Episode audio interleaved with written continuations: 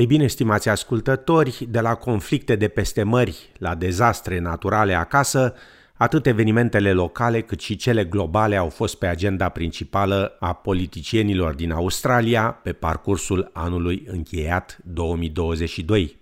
După cum relata Stefani Corsetti de la SBS, australienii au ales un nou prim-ministru în luna mai, dar întrebările persistente privind cultura de la Parlament au continuat să domine anul trecut. În ianuarie începuse așa numita vară a tenisului și Openul australian se pregătea să primească un număr record de spectatori în Melbourne. Dar pentru guvernul federal, anul a început cu o controversă care a implicat o vedetă de tenis care nu fusese vaccinată împotriva virusului COVID-19. Tenismenul sârb Novak Djokovic a încercat să conteste decizia ministrului imigrării de a-i anula viza de intrare în Australia pentru a juca la turneul din Melbourne, dar instanța federală i-a respins cererea de revizuire judiciară, primul ministru de la acea dată, Scott Morrison, invocând necesitatea menținerii cât mai sigure a granițelor țării. If that evidence is insufficient, then he won't be treated any different to anyone else and he'll be on the next plane home. Afirma domnul Morrison. Djokovic a fost deportat înainte de începerea turneului și ar fi trebuit să primească o interdicție de intrare în Australia pentru trei ani, însă ulterior cineva acolo sus s-a gândit să anuleze regula și să-i permită să revină pentru a concura din nou în 2023.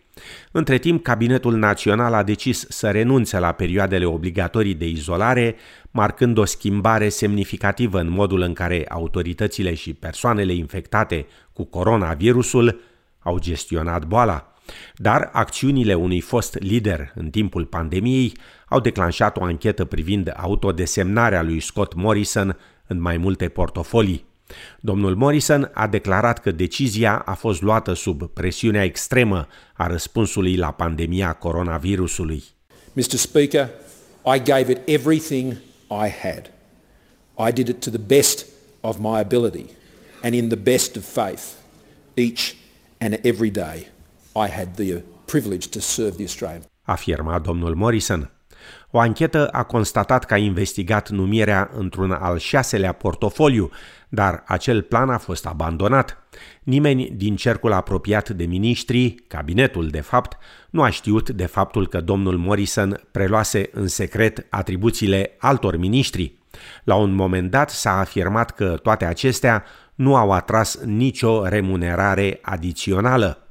Coronavirusul a perturbat și mai mult politica când Anthony Albanese a testat pozitiv la COVID-19, tocmai în timpul campaniei electorale.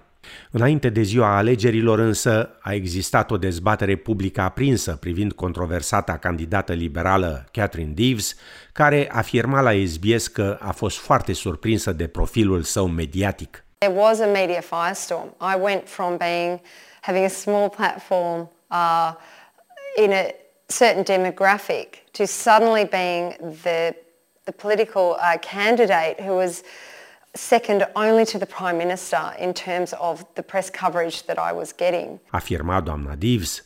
Aceasta, care candida în circumscripția Waringa, făcuse diverse comentarii privind copiii transgender și, probabil, așa cum zice zicala românească, gura bate, etc., etc., doamna Divs a ajuns să piardă votul publicului la alegeri.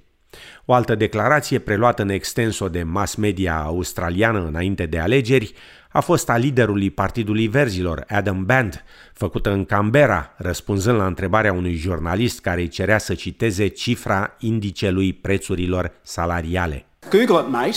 I mean, like, I am, I am sick. If you want to know, if you want to know why people are turning off politics, it's because what happens when you have a an election that increasingly becomes this basic fact-checking exercise.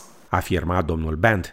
După câștigarea alegerilor și preluarea funcției de prim-ministru, liderul laborist Anthony Albanese nu a pierdut timpul și a plecat imediat în străinătate în încercarea declarată de a consolida relațiile internaționale ale Australiei. The new government that I lead's position was welcomed by the leaders of the United States, Japan and India, and I look forward uh, to going forward and building those relationships. Afirma domnul Albanezi.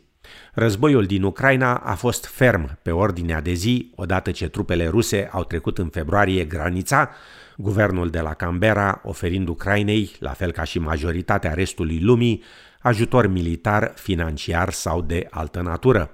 Și în 2022, situațiile de urgență legate de inundații au fost frecvent în titlurile mass mediei, apele cauzând victime și pagube imense în New South Wales. Denotat că la Echuca Moama, la granița dintre New South Wales și Victoria, râul Mari a înregistrat un nivel record. Într-o notă sumbră, tributurile au venit din toate direcțiile politice australiene la vestea decesului reginei Elisabeta a II în luna septembrie. Liderul opoziției, Peter Dutton. A monarch who ruled with an absolutely huge heart and wisdom both innate and gained from almost a century of life and experience. Afirma domnul Dutton. Pe lângă toate acestea, acuzațiile de viol făcute de Brittany Higgins au continuat tensiunile politice și sociale, numeroase părți, mai mult sau mai puțin interesate, fiind implicate în acțiunea legală, retrasă în final pe motiv că rejudecarea procesului, anulat la prima înfățișare datorită unei tehnicalități, ar putea afecta și mai mult sănătatea mentală a fostei membre a personalului liberal din Canberra. În final, după ce aceasta a intentat o nouă acțiune legală, acum însă împotriva angajatorilor săi, totul s-a încheiat cu o înțelegere confidențială de plată presupusă a implica milioane de dolari din banii publici.